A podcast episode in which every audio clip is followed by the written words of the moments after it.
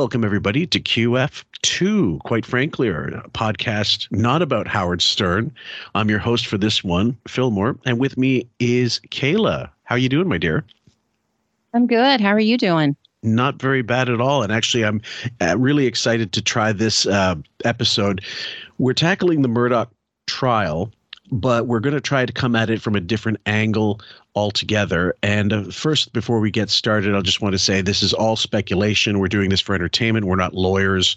It's just our opinions. We don't have any inside knowledge aside from our gut, basically. And we're doing this for entertainment purposes. We hope you guys enjoy it and don't take it too seriously. We're just trying to shoot the shit around about something that is quite a hot topic these days. Now, the first thing is, before you've said just now, you said, I'm not watching the case. You purposely decided not to. Why?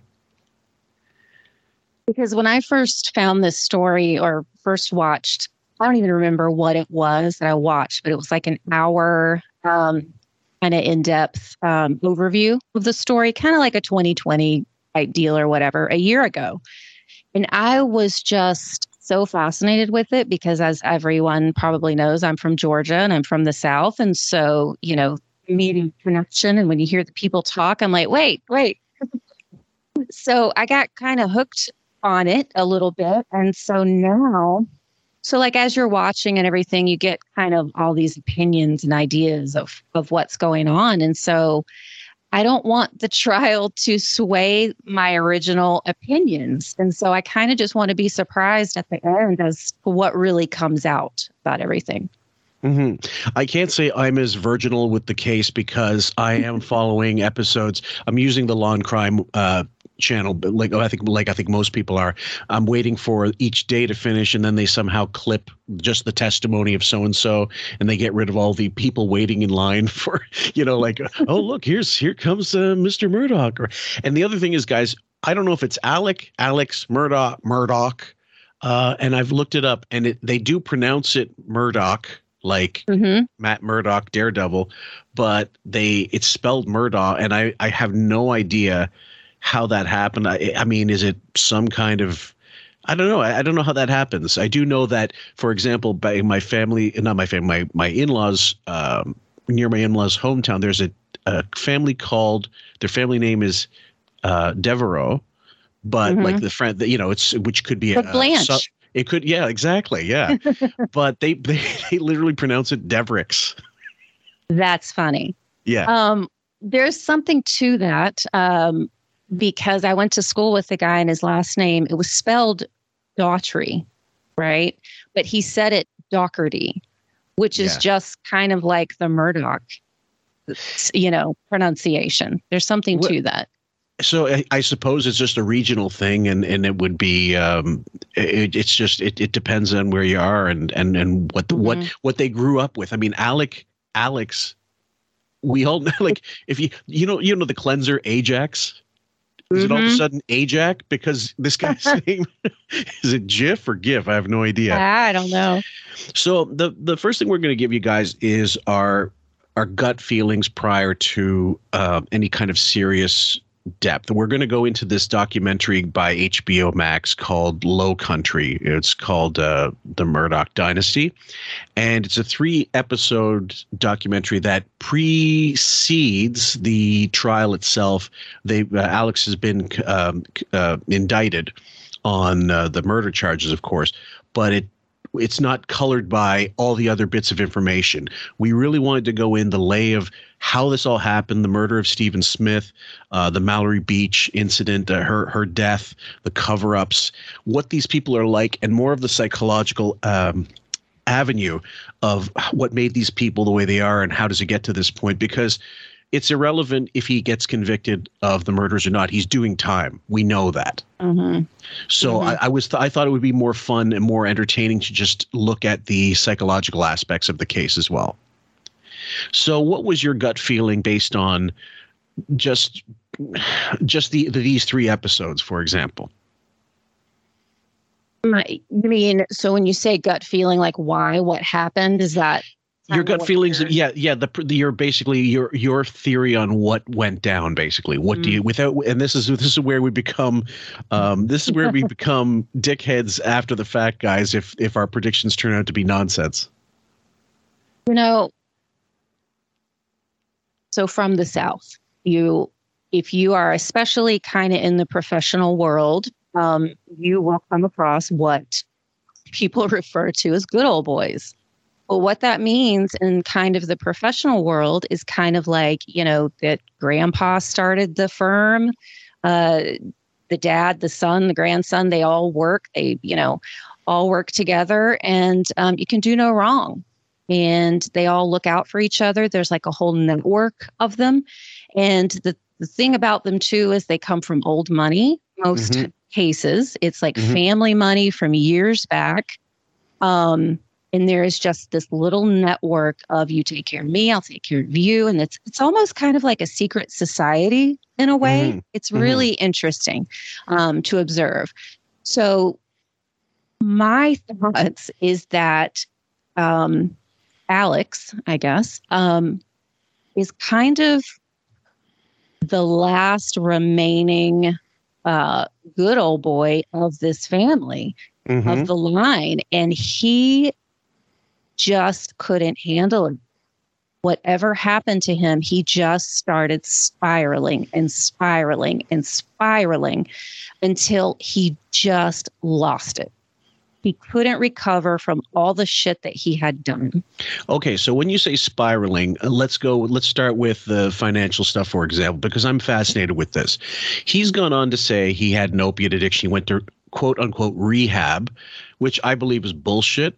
I believe he does take painkillers or opioids. I believe he might have a bit of an addiction. No addiction is going to cost $10 million of fraud in 10 years. There's no addiction costs that much money. My question to you would be, what could have required that much money in that area with that many properties that I had to imagine some of which came from his ancestors? Exactly. That is literally the question that I wrote down. Okay. Where is that money going? Right. So my theory was, of course, what costs money in any lifestyle? Okay, vacations, sure. We don't know all the ins and outs of that. Big cars like those Escalades and shit like that. I mean, it's not. I'm sure it's not much cheaper in South Carolina than it is in Illinois. For these cars. Right. Boats, the boat that was crashed, it wasn't a massive like fucking Putin yacht, like in the Monte Carlo or something. It was still something most people don't have. The average person doesn't have a boat. Multiple properties. Okay, fine.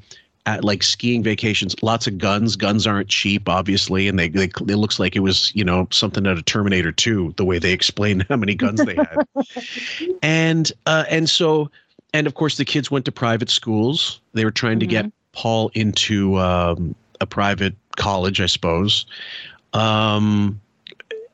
And he's a lawyer, but he's not the town solicitor. He's a voluntary solicitor, which means in 2005, they abolished the system in which basically it kept getting, pardon the expression, grandfathered into the Murdaugh family.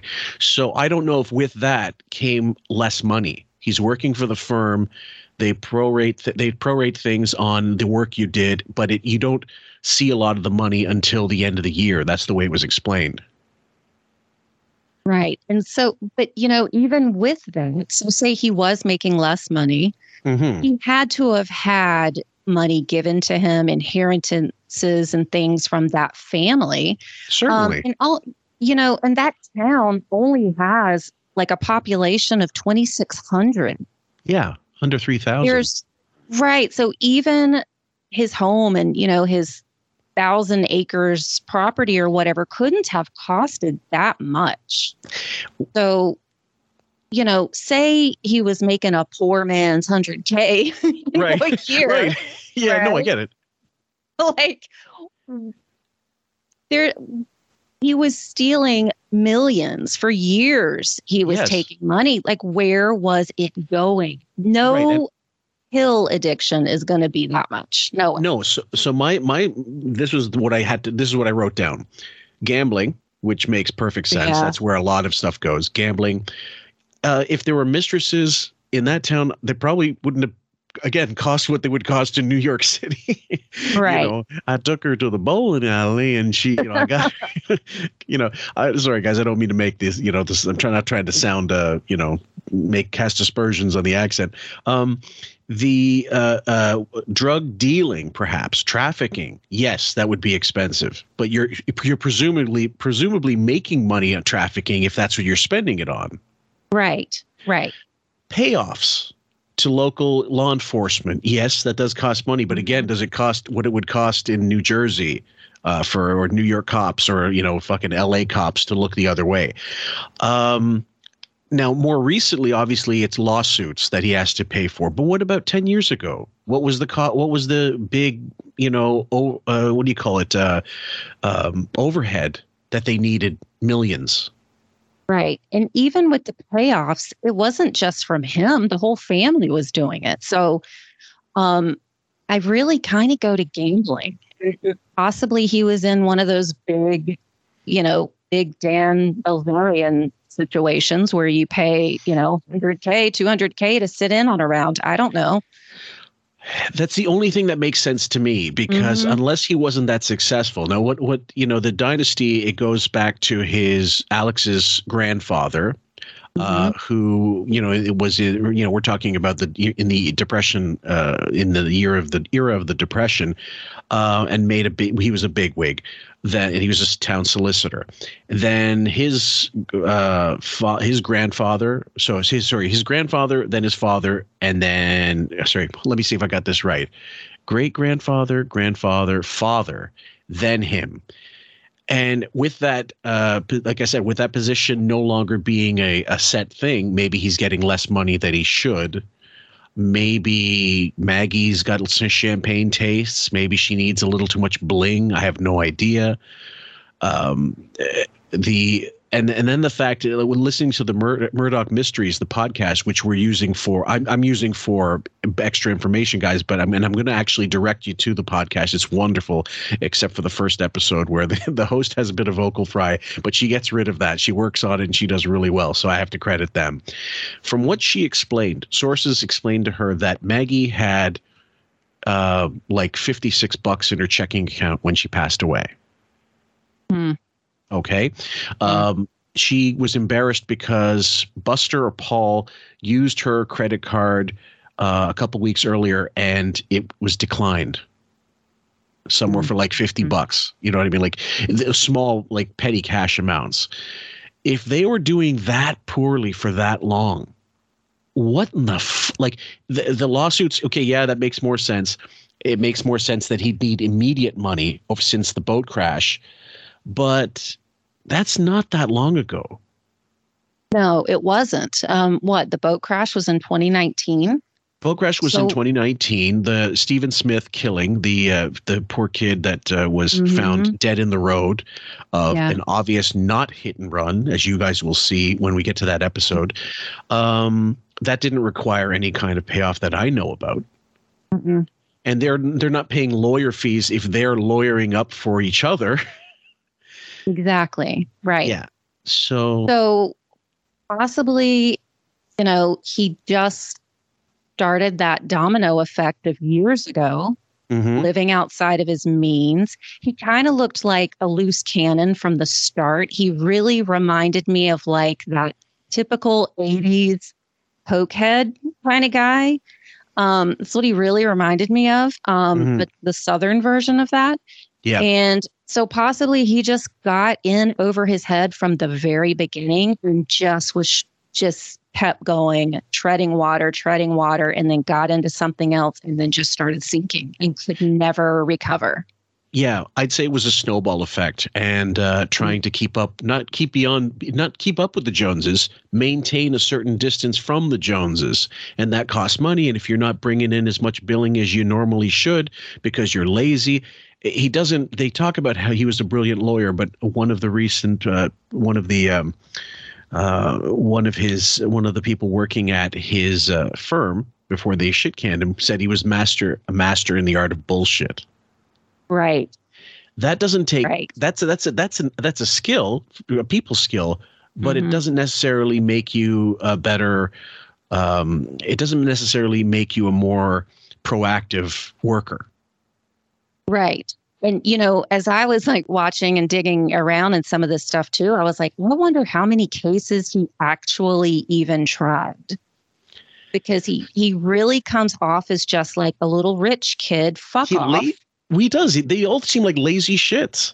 Yeah, they do. They do. Yeah. So maybe the whole family was living off great grandpa's, you know, nest egg from way back. Yeah. And they all ruined it. I don't know. Yeah. The impression I got was they're all, and this from what I understood, Paul was a bona fide shithead. Paul Murdaugh. You know, I know guys say, people say, well, he didn't deserve to die. I'm not talking about deserving to die. I'm talking about maybe a little karmic retribution from all the nasty stuff the family has been associated with. And I'll list it, guys. First of all, we talked about Stephen Smith, the roadside death of Stephen Smith, which more than likely looks like he's the victim of getting a baseball bat to the head. Yeah. There's the Mallory Beach incident, where basically it's DUI manslaughter, but on a boat. I don't mm-hmm. think there's any. I don't think there's a difference between if it was in a helicopter and it happened, or on a fucking skateboard. You know. No, he got charged with DUI. Yes, and mm-hmm. but they didn't give him a breathalyzer at the right. scene, which just mm-hmm. goes to show you what pull yep. the family had at that time. And this is 2019, so Mallory Beach death, and then of course the injuries of the other kids on the boat. Then. You've got the housekeeper in 2018 Ooh. Who accidentally falls down the stairs after a dog jumps up at her, completely dubious. And Alex has stolen that money to the tune of $4.3 mm-hmm. million, something like that, insurance. Like, do you know a lot of people that have life insurance policies on their nannies? Right. And what was interesting, I don't know if you want to get into this now, but what was interesting about that is at her funeral, mm-hmm. Alex approaches her kids and yes. says, it's my fault. It's liability on my land. You should file an insurance claim on my insurance policy and basically sue me. And I'll yes. hook you up with someone that will sue me. Yeah. And then, so it was a complete tax scam. And yep. then, insurance scam, not just fraud, basically.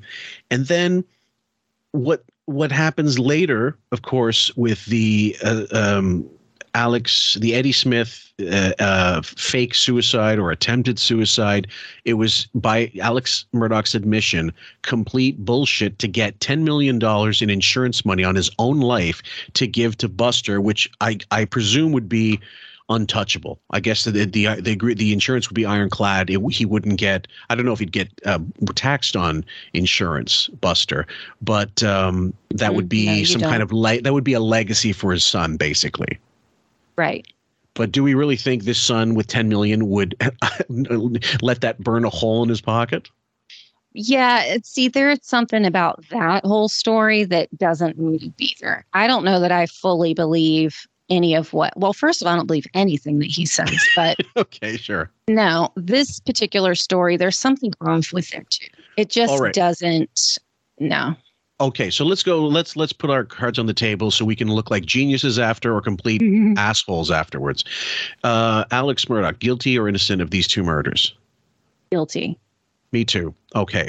And guys, we understand about the reasonable doubt and the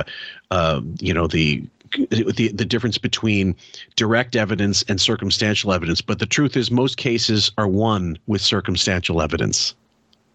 You don't necessarily have to have the murder weapon or the bloodstained clothing if the theory doesn't make sense any other way. Like, if he's the only person that could have killed them, if he was the only person in the premises, and they have timestamps essentially of where phones went off, this and that and the other thing, a jury just needs to believe that person could have done it. Right. As exactly. well as they may not have. So it's more like a percentage thing, in my opinion. Mm-hmm. Now, the reasons for killing them, financial or something we read about just very recently. You know, I don't think it is financial. Okay. Actually, so you want to maybe save that for we'll table that for another discussion in another episode, because that's the psychological aspect we want to discuss. Okay. Yeah. All right. Any questions on your part that things that you're not the money was the one thing. Anything else that you still would like to discuss before we go into the clip? Not really. I think whatever is still hanging out there will get brought up as we watch. Okay, fair enough. So, guys, we're going to go with this clip, and it's from the Low Country miniseries on HBO Max. First, you're going to hear from a writer, Mark Etheridge. Nobody ever had any reason to leave that part of South Carolina, and nobody ever had any reason to come to that part of South Carolina. Small towns generate big fish in small pools. Okay, now this is Joe McCullough. He ended up being Connor Cook's attorney with the Mallory Beach case, but has a long association with the town, and actually knew Buster Murdaugh, the grandfather. And so he has a great anecdote that I've clipped that'll come in later on from CNN with him and a round table of attorneys discussed. And it's a great, great quote. Did you manage to see that one? Oh, yeah. No. Brutal. It was eerie. Yeah, it sure was. Hampton is pretty much historically dominated by one family. Okay, this is This is another lawyer from Bamberg. He's literally his name after the county, Justin Bamberg.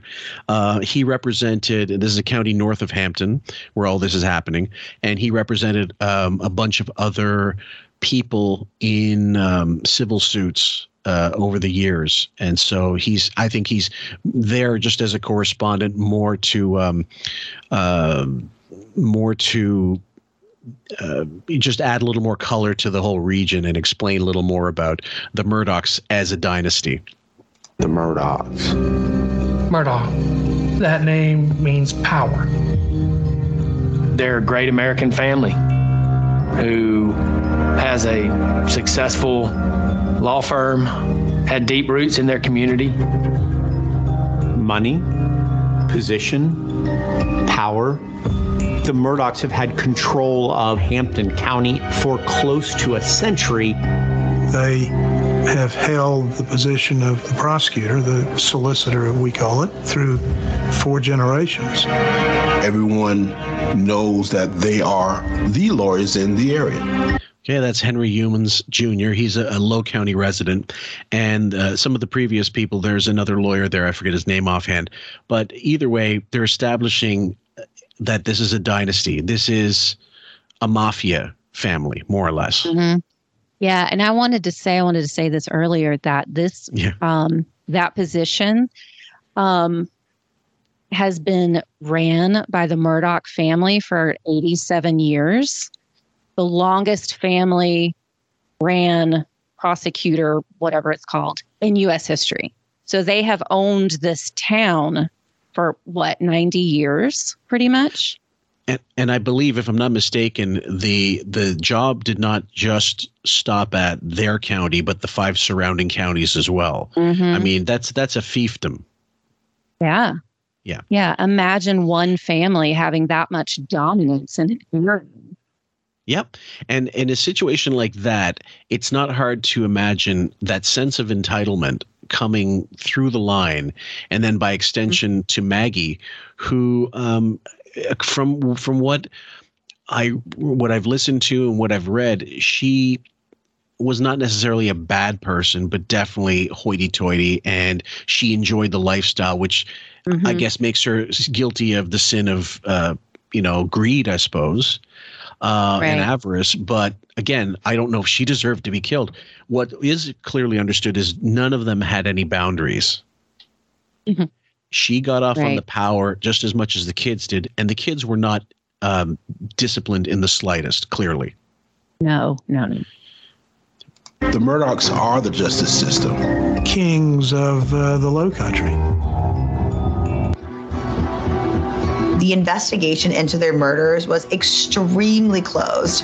Authorities were being very tight-lipped about what... Okay, this is Pilar Melendez. She writes for The Daily Beast, and she had a lot of good things to say as well. evidence they had gathered, how exactly they even had died. It was all very shrouded in mystery.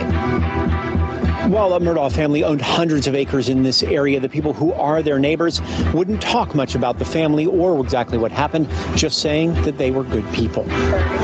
When the murders happened, the town stopped talking completely. It was truly this sort of ghost town feel of, we can't say anything about it because either we're scared or we know too much or we could be next.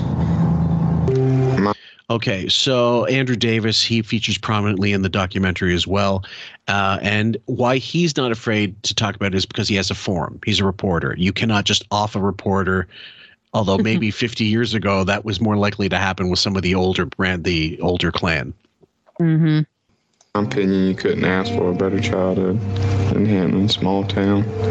You know, that's not what a lot of people like, but I wouldn't have it any other way. Anthony Cook features, of course. He was Mallory Beach's boyfriend, and he was on the boat that night. And what you're going to hear, guys, before long is him talking idyllically about Paul Murdaugh. I wanted to get your feeling. Did you get the sense of someone who's just too afraid to be brutally honest, except when he was on camera with the CCTV, not CCTV, the dash cam, being fully honest after the accident? Right. Is it a matter of like conflicting emotions? I'm not quite sure how he can talk about Paul and say he was a great guy. That's what I didn't understand with this. You know, I don't think this is the same guy from the police dash cam. I think the police dash cam is Connor. I can't. Well, Connor had broken. I think he'd broken his jaw or injured his jaw. I'm pretty sure it's Anthony at the time. Okay. But right. Connor definitely would have been one to say like, fuck this guy. He's just an ass. Yeah. And there's a segment, you guys are going to see it. There's a segment of the video in which Paul and I think it might be Connor, the two of them walking towards the boat on the dock, and three of the others back, including Mallory, like behind them, as if to illustrate their reticence to get on the fucking thing. Mm-hmm. And it's often in these dash cams and these CCTV things that it's more illuminating, because if you don't know the camera's there, you don't know to act for it. Right. So I think with him, I'm not exactly sure why he has this take, when I'm sure his parents would think very differently about the fucking Murdaughs. Exactly. And not, you know, and also to say that they all knew he was a fucking asshole, especially when he drank. So he was even more of an asshole then. They all knew it. And exactly. So, you know, I don't know, you know, to question. I don't know with this one. I don't know. I don't know. He probably is a little scared. Yeah. He probably has a lot of guilt about what happened, because he didn't step in and sit and do anything. He didn't step in and say, let's not get on this. He didn't challenge him or whatever. Yep. So he's probably feeling a lot of different things at the same time. I think that's a fair assessment. Me and Paul, we started hanging out probably when I was in 5th or 6th grade. Couldn't ask for, you know, a better friend. A very South Carolina group of friends that would do a lot of outdoor activities together.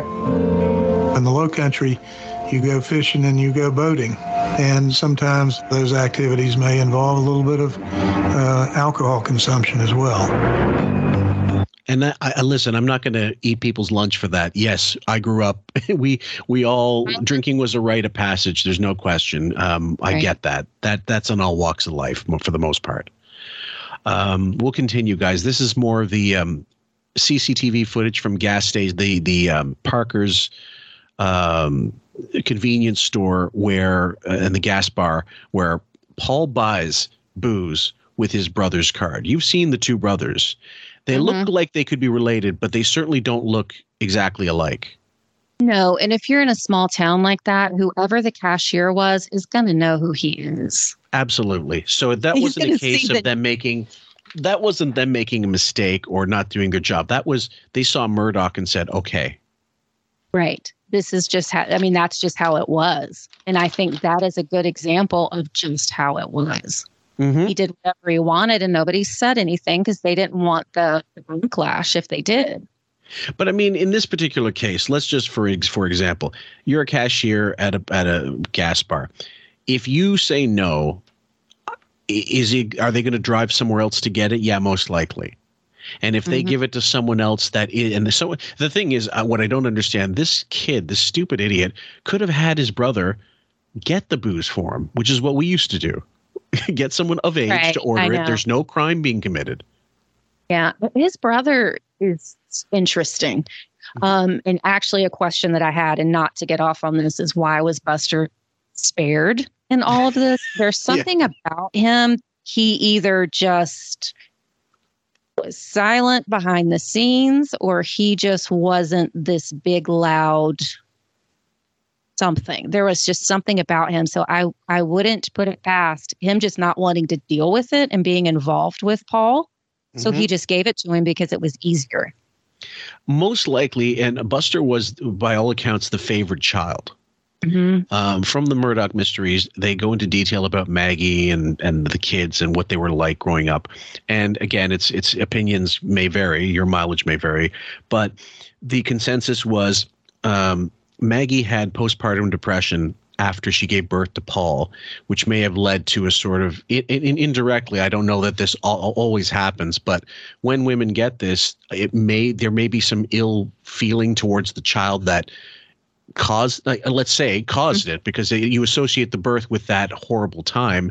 You may feel less than maternal towards that kid, regardless of if they're good kids or not. And that's going to affect the relationship growing up as well. Mm-hmm. Think of this younger kid. The baby's usually favored in almost every family. They get like a special privilege, the oldest and the baby. It's the middle ones that have some issues, often their own specific issues. And so if you know that the older kid is the favorite, but you're the baby, you're going to that's creating a monster. Absolutely.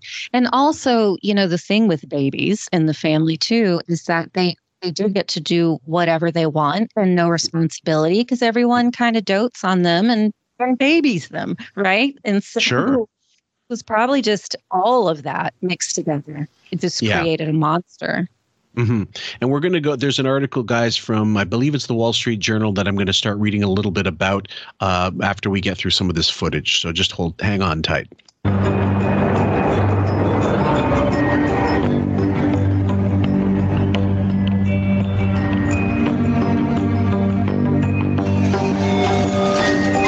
So provisions were made by some of these kids to get beer and to get alcohol.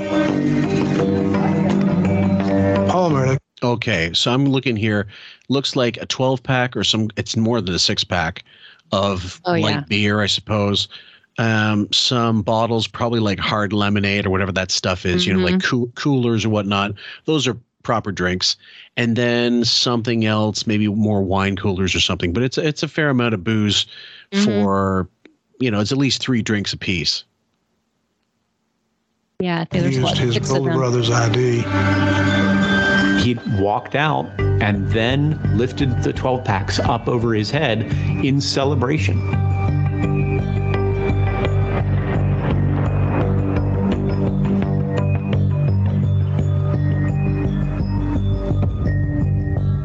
And off they went in the Murdaugh boat. And they're already bringing their own booze. It's BYOB, and someone's bringing much more YOB than the rest of them because, well, he's hosting it. I guess he's got a truck and he can take the most. But from all accounts, again, he was a holy terror when he got boozed up, and he was known around town. They called him Timmy. That was the alter ego. Now, if you drink so much that someone calls you by another name, like this is you changed that drastically, I think there's more. That's an indication that you have some kind of alcohol problem. Oh, absolutely. That you're basically drinking every time to where you just lose all consciousness, and you really do kind of become this whole other person. Mm-hmm. And you know, it's funny with like people who drink, you know. most people go one of two ways, usually, right? Like they either will get super happy and like, well, they love everyone, or, you know, sometimes a girl, you might get a little cry, you know, towards the end when you get sleepy. But then there's other people that are just angry and want to fight, you know, when they drink too much. Yeah, it's asshole juice. I found that when I drink whiskey, for example, I could get either really, usually I could get pretty belligerent, but or just sarcastic more than belligerent, I would say. But on other alcohol, no, maybe sad once in a while, whatever. With whiskey, it could go either way. But with other things, it was pretty, you could, it wasn't too difficult to figure out how the night would go. But I was looking into at one point, because we're going to go into it, they explained his fingers got spread apart when he got too effed up and when he was clearly drunk, and he couldn't bring them together. It's almost like some kind of weird alcoholic neuropathy. That's interesting. I missed that. I haven't seen that anywhere. I looked up some of the technical terms, and one of the causes for stuff like this is brain damage. Ooh. And if he was drinking, a daily drinker, the way they explained it, like hitting it hard all the time, it wouldn't surprise me if he did have some mental problems as a result of it, and physical problems also. That would be one of those things. But I've never known anybody that had that happen as a result of drinking. Me either. Not that I know of, anyway. No, I've seen loads of people sleep on bar tops, but not dancing on out in the yard in a ditch. But no kidding, exactly. And headed towards a destiny that they could not possibly have imagined. Just take us through how y'all met up that night and what y'all did. We want you to tell us what you're sure and certain about, what you saw. Okay. So we were over at a friend's house. We left from Chichassi, which is Paul's house, in his boat.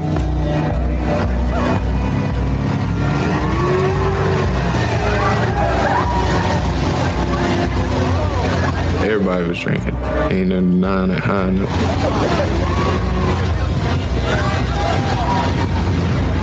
It was just the thrill of going on a long boat ride at night.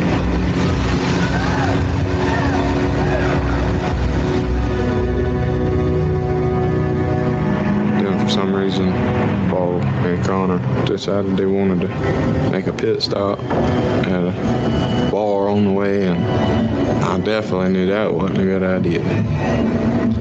Just looking at Paul gesticulating like a kid who owns the candy store. Mm-hmm. Like a kid whose dad owns the candy store, we can do whatever the fuck we want. I know, guys, you're going to think, well, guys, it's all perception and you're biased. And yes, I'll be honest. I'm one of those people. Like, I think most of the public watching this is the underdog. They are the have-nots. I'm not saying I'm a have-not, but we always want to see the rich dickheads get their comeuppance. Who doesn't love to see justice be served, where it becomes a class struggle, right? Mm-hmm. And again with the documented evidence so far, based on, you know, his peers growing up, they all said he was a bit of a holy terror, and this is just more of it, really. Now, in this, I just want to ask you this on a personal level. In your stupidest kid moments, like as a teen, like when we all started drinking, would you have ever gotten on a boat knowing that everybody else was getting screwed up? You know, I would love to say that no, I wouldn't. Okay. But I can't. I mean, if I'm being perfectly honest, I don't know. It's a little different for me because I don't like boats anyway. They creep me out real bad. And like that video was just, it's grossing me out so bad. Oh, yeah. But I've certainly been in cars with people that I should not have been driving with or riding with. Yeah. So it's kind of the same thing. They were all used to a boat, so it's kind of like a car for them, you know? Right. I might have, honestly. And if I was drinking too, you're not making the best judgments when you're drinking always anyway. Yeah, not necessarily. It's true. And I know I for sure one time at least that I can recall getting behind the wheel of a car when I shouldn't have, and not being super fucked up and in the slightest, but had I crashed into something or hit someone, I would have probably failed an alcohol exam, and would have been screwed. Would have lost my license, would have had charges filed against me, and rightfully so, because you have to have that. Like you said, when you're young, you don't make the best decisions. However, they have a history with this kid. Do you think it's more a fear of what he's going to do if they don't? Now that is, see, that's another side to it too. And it's so layered with all of this stuff, right? Like they come up with them, they're friends with them. They're also used to this. Yeah. As annoying as it is and how much he gets on their nerves, they still hang out with him. Yeah. So, that's the one thing I can't understand. Like, why wouldn't you drop this kid? Like, why wouldn't you just not hang around with him? Peer pressure? I just think Murdaugh pressure. Everything. It might be some of that. It's just what you're used to. If you don't know any different, you know? Yeah. I mean, they're young. They... I don't know. There's just so many layers to it, and it's so much deeper than like surface level stuff, you know? Well, yeah, it also might be a little of he is an asshole, but we get to party at his parents' such and such estate every now and then, which we don't have that access with other friends. Like they've got money. It's nice to have a friend with money. It could be just on that surface level. It could be that they all just hang out and have fun and, you know, drink and get to have parties and do crazy stuff. And, you know, when you're a teenager, 18, 19, that's pretty appealing. So yes. Yeah. You don't have a car, but they've got several. I mean, that's, and if you could get a bit off of that, well, wonderful. It's great. Yeah. Yeah. It's like the kid with the soccer ball. you might have to play with him.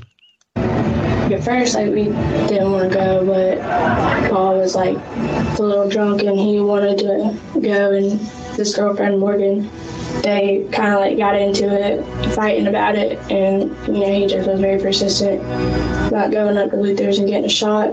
He's like very persistent. Whenever he wants to do something, he's gonna do it.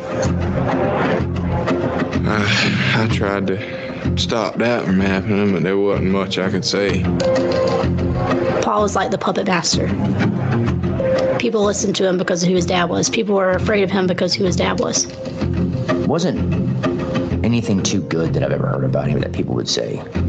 They would say Paul was very arrogant, entitled, always got his way. I'm trying to think who has a more punchable face than this fucking Paul kid. Oh, God, my nose was like crinkling up the minute his gross little face was coming up. Oh, my God, he's such a shit. Well, this is what I've said for years. You can't fake likability. And I mean, you can fake it actually. If you're a celebrity, you can always put it on because people don't see you all the time. They just see you on, you know, TV and whatnot. But in real life, most people with a gut can sense if you're a good person or not. They can also see it in your interactions with other people. That's how we determine who our friends are for a lot of the time. This kid looks not just an asshole; he looks evil to me. Does do you get that impression? Yes. Like there's some malevolence. Yes. He is. Like looking at Buster's, I see the wind whistling through his ears. I just see. Right. Yeah, I look just from physical features. Buster doesn't look like he graduated top of the dean's list is all I'm saying. No. And Alex is no different. Alex also looks like he wasn't a Rhodes Scholar. No, he looks like goober. Such a goof. Like he's just going like a giant toddler doing tantrums, you know, like ugh, gross. Like a wind up doll or something, like just kind of slams into the wall, doesn't realize it's doing it. I don't know. Anyway, these are other people that live near or know the family. The guys just you can, if you want, just reverse the video for the names. Like if the video doesn't make it to YouTube, just trust us when we say they're friends of, they're in the community. They know their peers of Paul and Buster, obviously. You could tell he was a rich kid. He had a temper and he liked to control everybody. And if you didn't do what he wanted, he had friends that would back him up to do his dirty work. He always did a few things that I don't really feel comfortable. I'm not going to talk bad about him, you know? Why not? Fuck. Nope. Oh, my Lord. And what does that mean? He had friends that would make you do what he wanted. What does that mean? Because that ties more into like the Stephen Smith death. Yes. Yes. And to that, when we get to it, I don't think it had anything to do with Buster. I think it had something to do with this kid. I agree. And not being however old he was at the time, like a lot younger, maybe. I don't know, because he was how old when he died? 22. So he would have been 15 years old. Yeah. It's very possible. We'll have to. We'll cross that. Pardon the expression, guys, but we will cross that. We will drive into that bridge when we come into it. So here we go. He was a good guy, and we grew up with Paul's family. We did. One thing that we have tried to instill in our children is you're friends with the Murdaughs, but at the same time, you have to beware of them, because if something goes down, you're going to be the one in trouble, not them. A lot of people in town would not let their kids hang out with Paul because of the reputation they all have. His mother, Maggie, she taught her children, do whatever you want to do. It's okay because of who you are. They raised them to know that they were above anyone else. The law did not pertain to them. It's a scary thought because you know they have that much power. Now, okay, these are two couples. This is Connor's parents, and this is Anthony's parents talking about, obviously, the Murdaughs. But, and yes, you could say they're biased, but I will say this. At the end of the episode, they allow Anthony, I don't know why, but they give him the footage to say, he apologized, he came up to me, he knew he had done wrong, this, that, and the other thing. However, so they're trying to at least offer some kind of balanced approach to this. Mm-hmm. And I think they were being more than fair. I think at the end of the day that they're probably just good people and had a hard time leaving it on a bad note, or like leaving it to where they were just trashing the kid because he got murdered, you know, like... Yeah, because at this time when this series is made, keep in mind, guys, we don't know the full extent of the fraud, although I'm sure in that town they all knew, if you know what I mean. They knew these were expediters of purveyors of really awful behavior, getting away with literally murder in some cases. And as I said, that clip will start playing soon. But also, you're right, like, we don't know. Was it Alex? Was it a vigilante? Was it a gang that he forgot to pay off? Like, my head, one of the theories I thought was Colombians. What do Colombian drug gangs do? They go after your family first, and then they kill you. They want their money back. They're presuming they need to leave you. Let's take a leg breaker. If they want to collect on a debt, they don't want to kill you. They'll just break your kneecaps and make you suffer until you pay them back. They want their money back. But I don't, in this case, there's just, anyway, we'll go, that's going too far into it. But bottom line is, there's not a lot of room to consider that extra bit of, oh, they're vigilantes. You mean they waited 2 years to get revenge and they shot Paul and his mother? I don't buy it. No, I don't either. No, I don't think it had anything to do with this at all. And I don't think anyone thinks that.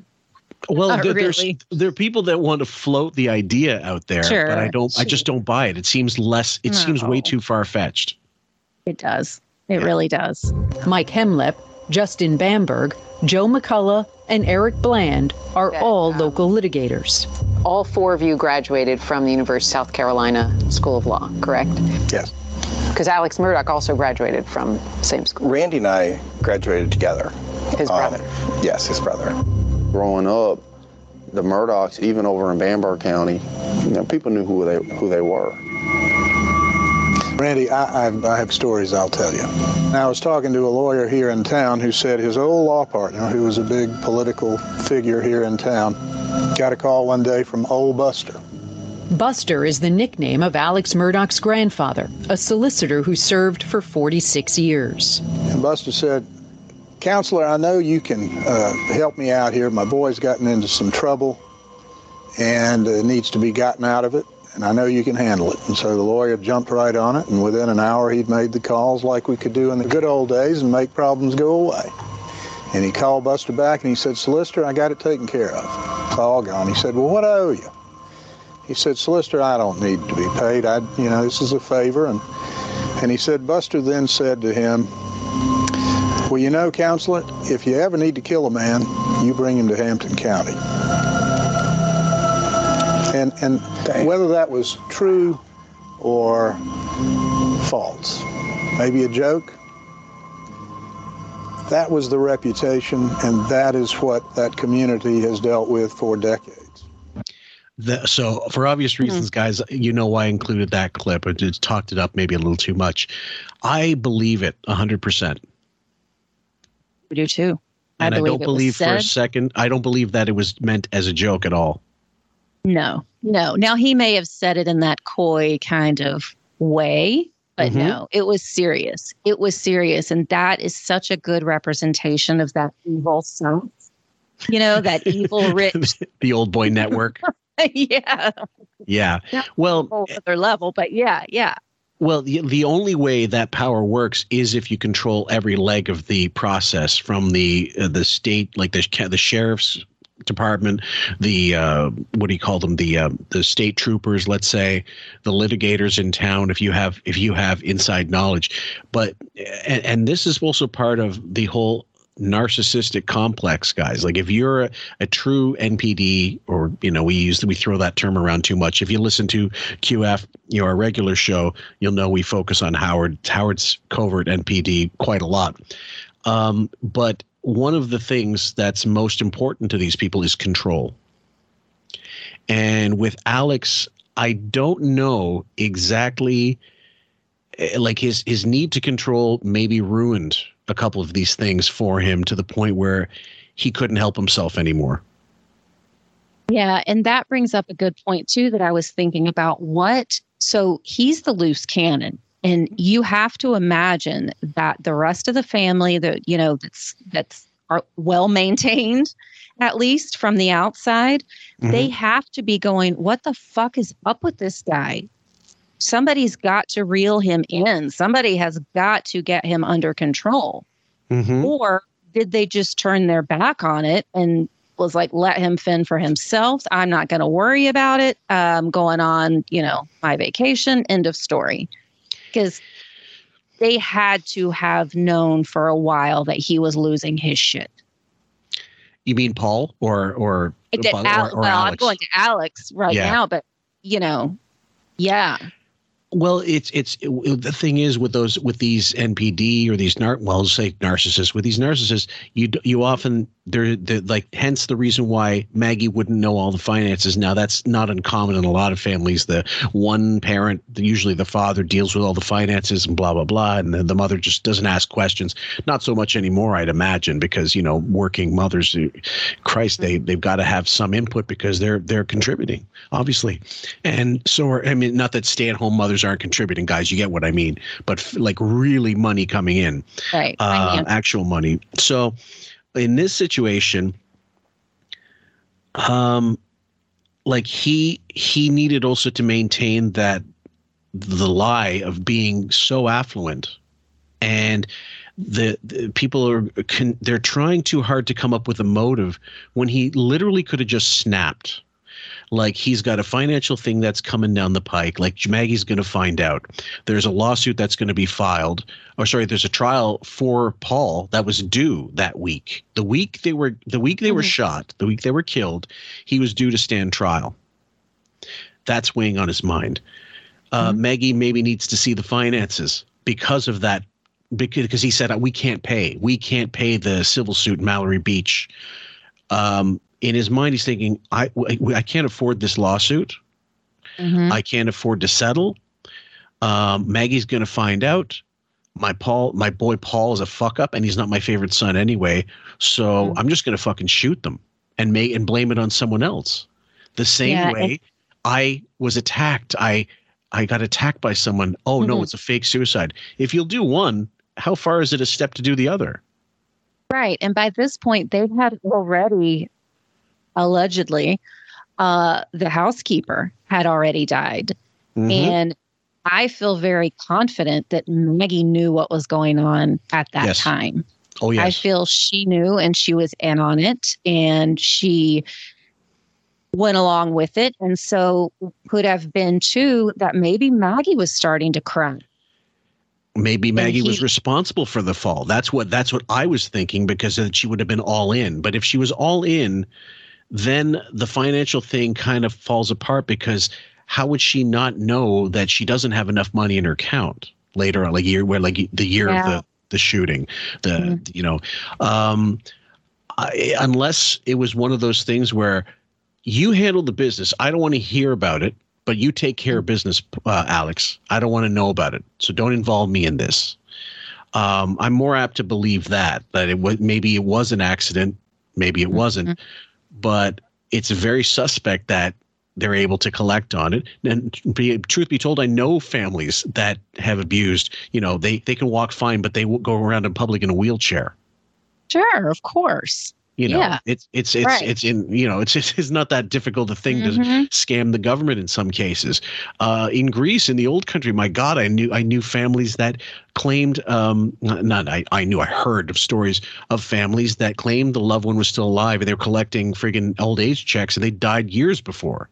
Yeah, you hear about that quite a bit, actually, of the Social Security checks coming in, still getting cash, and they had been dead for years. So.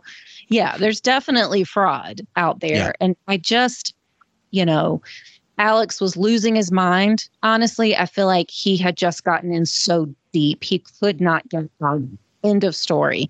And it had just come to the end of the line. And it would have been, he thought maybe she would tell everything that she knew.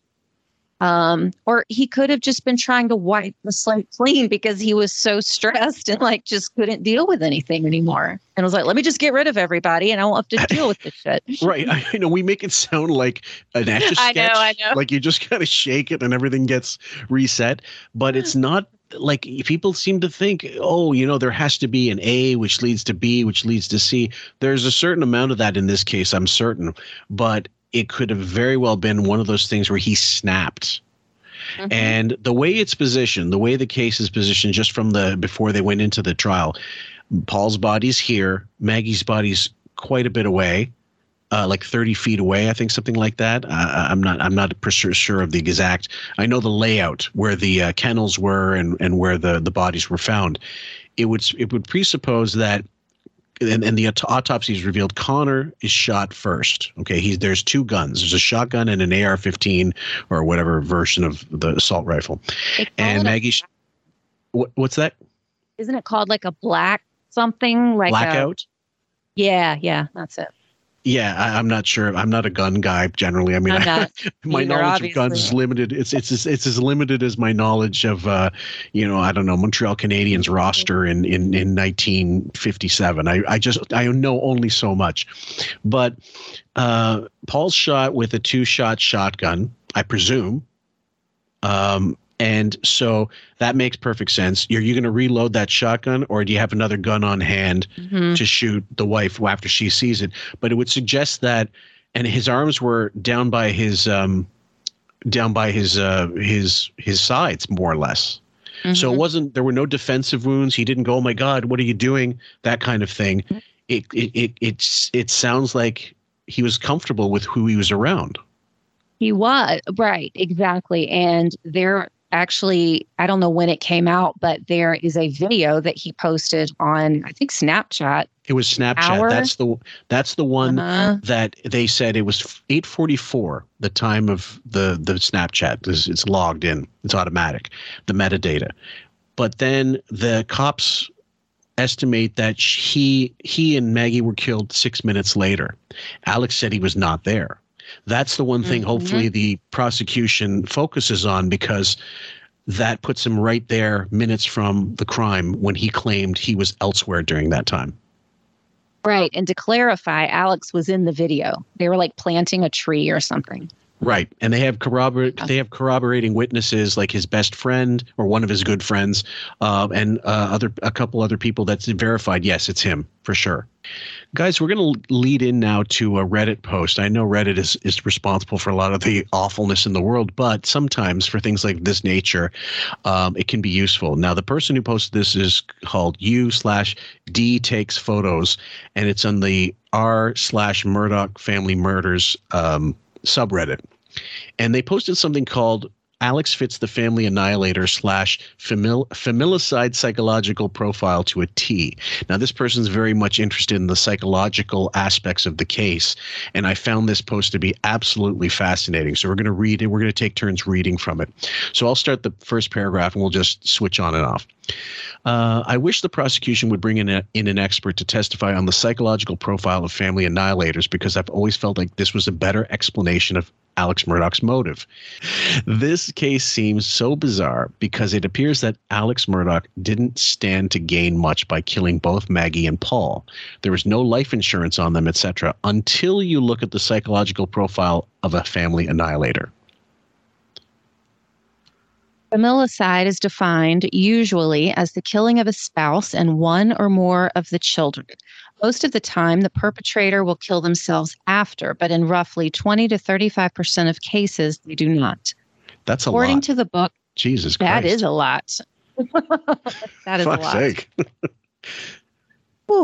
According to the book, Familial Hearts, the emotional style of 211 killers, there are two ends to the spectrum of family annihilators, the livid coercive and the civil reputable.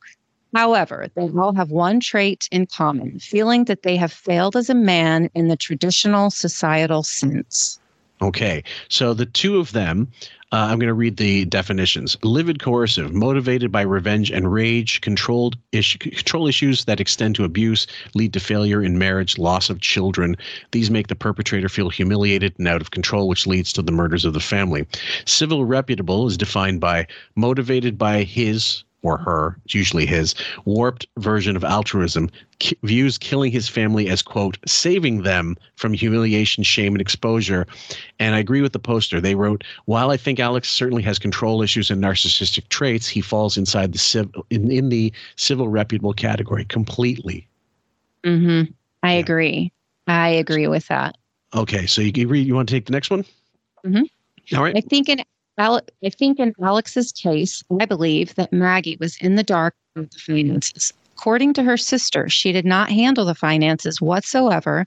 And also, according to Blanca, Maggie told her she thought Alex was not being truthful with her about the reality of the boat case. He had just been confronted about the stolen funds, which was one pillar crumbling. And then in 3 days, she was due to find out about more dire finances in the boat case hearing. With how in the hole Alex was, they were probably going to lose their lifestyle. Mm-hmm. Killing Paul may have been his way of, quote, saving him from the consequences of the boat case, in addition to, quote, saving him from the financial fallout that was inevitable at this point.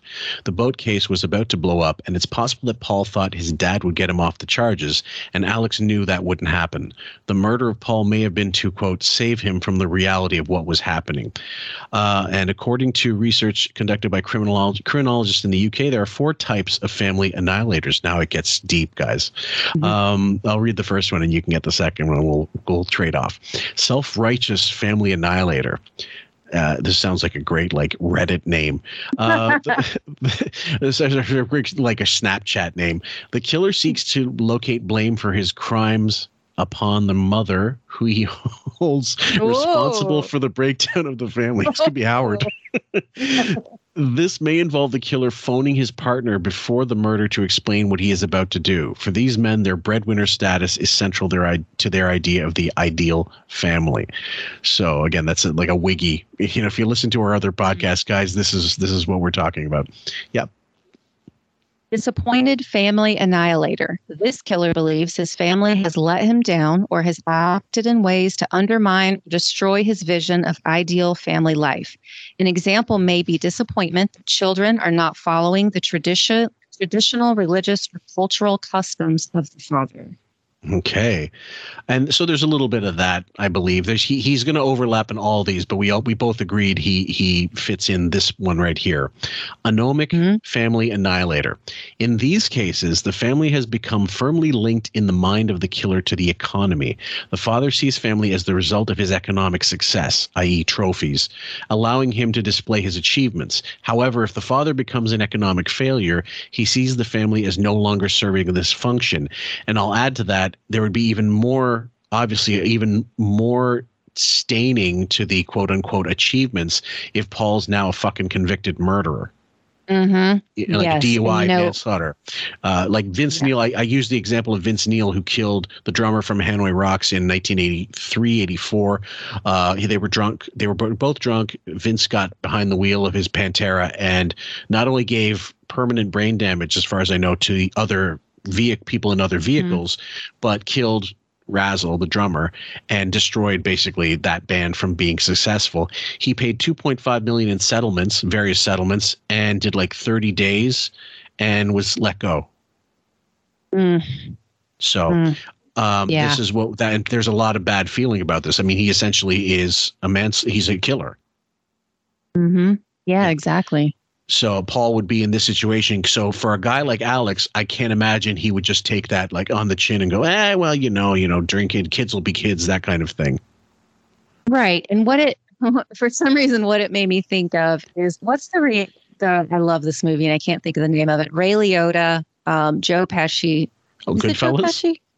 Yeah, Goodfellas, where at the end they take him out because he's getting out of hand. Yeah, Joe Pesci, he's getting out of hand. He's getting wild. He's doing things on his own. He's embarrassing their, quote, family. And I feel like it's kind of similar to that. Like, because not only we're not just talking about Alex's immediate family. We're talking about the whole of Murdaugh and the whole of the dynasty, the kingdom, and there's this little situation over here that needs to be dealt with. And we're going to there's another point to that and it's in episode 3, which we'll cover, eventually we'll get to that.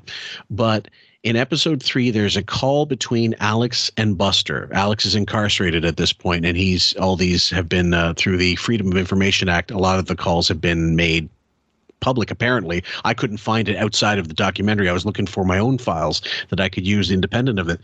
And there's an eerie conversation that I pointed out to you where it's almost as if he's trying to set up Buster to go to Moselle, the place of the murders, to set him up to be killed by someone who's waiting for him. Mm-hmm. And it wouldn't surprise me if that's exactly what he was trying to do, because you get rid of Buster, now there's one fewer witness or one fewer possible, loose mouth. And then, maybe save himself in the meantime because he's locked up. It wasn't him. Right. Not understanding that there's too many murders around you, buddy. Like it's a Christmas. Right. It's like a horrible Christmas tree with really bad ornaments like constantly around you, reminding you. Right. Exactly. Like when somebody says all my exes are crazy. Well, what's the common theme between you and all of your exes? Like you. Like Alex thinks he's Kaiser Soze from The Usual Suspects. You just off everybody and you're fine. And the last one is called, you want to read that one? Paranoid family annihilator. Those who perceive an external threat to the family. This is often social services or the legal system, which the father fears will side against him and take away the children. Here the murder is motivated by a twisted desire to protect the family. He goes on, this poster, now I think that Alex has features from many of these profiles, and it is possible for these to overlap, but I view him more in the anomic category because the finances were crashing down, which did seem to be the main motive. However, we have also heard rumors that Maggie was unhappy in her marriage, suspicious of Alex, and even potentially meeting with a divorce attorney. If this is true, it would serve as another motive for the family annihilator, who is deeply triggered by humiliation. Now, there's no proof that we have so far that she went to see a divorce lawyer. However, I believe they were living apart at this point. Oh, I didn't put that part together. Yeah. Oh, yeah. So right. What usually precedes divorce? Separation. I mean, in most in Canada, I know you need a year apart before the divorce can go through, first of all, unless there's like extenuating circumstances. Yeah. That is horrible. Here in Georgia, it's 30 days. So you file. And yeah, it's just a 30-day wait, and then they process it. Wow. So, that's great. That's like mail order divorce almost. You know? Absolutely. It's and I'm like, from China, it's on its way. So the next one, why don't you read the next three? Let's see. What are the four common areas that cause familicide? Family relationship breaking down, custody issues with children, financial hardship, and mental illness. Family breakup was identified as the most common cause of familicide, followed by financial difficulties. Oftentimes, perpetrators struggle with substance abuse as well. The next paragraph continues. Now, I think some people can't wrap their head around Alex murdering his wife and son in such a graphic way because he appeared to be a person with lots of friends, and people describe him as having a wonderful relationship with Paul and Maggie, except by Paul's own first interview with the cops, where he said, Maggie and I, we had certain problems, but every marriage, has that. And he said, and what's your relationship with your son? As good as it could possibly be. It sounds like as good it could. That sounds like a shining relationship. You mean under the circumstances? Yeah. It's the body language guys took apart that video. Did you manage to see that? No, I haven't watched it yet. I haven't had time. You definitely have to watch that. And then the third interview, his three interviews with the SLED team, and sounds like makes it sound like a Santa mobile unit. The SLED team interviewed Alex three times. The third one was just released, and to me, it's the smoking gun. However, I'll just go into this a little bit. Another reason people find. My bad. People describe him as having a wonderful relationship with Paul and Maggie, but according to sociology and criminology professor Jack Levin, the family annihilator profile is a, quote, middle-aged man, a good provider who would appear to neighbors to be a dedicated husband and a devoted father. Creepy. Another reason people find family annihilators particularly hard to understand or believe is that most family annihilators are not long-term failures who are frustrated by their lack of status or success in life. In fact, 71% were unemployed, and many are highly successful as doctors, lawyers, police, etc. And the last paragraph, guys, I think this case is going to be difficult to get a conviction because with the finances alone, it doesn't make sense. He wasn't really going to benefit from their deaths, but that wasn't really what the murders were about. I think they were about the pseudo-altruistic motive of saving Paul from the consequences of his criminal case, saving Maggie from the financial disaster, and I'm suing like social disaster that was going to occur, and or punishing her for the perceived humiliation she would cause him if she was truly seeing a divorce attorney and potentially leaving him. I think this hits every point solidly. It doesn't bring up Buster because I don't believe Buster is a part of this at all. I don't either. And that is what is so interesting. That is just like the $1 million question aside from like, where'd the money go? Yeah. What is Buster's role? Is he, where was he? Just doing his own thing? Was he just such the golden boy that there were no issues with him? It's so interesting. Is he Uncle Eckel from The Sopranos, the one that they brought over who was, challenged mentally? I don't know. Buster. I just had to throw that reference in for Sarah Washington.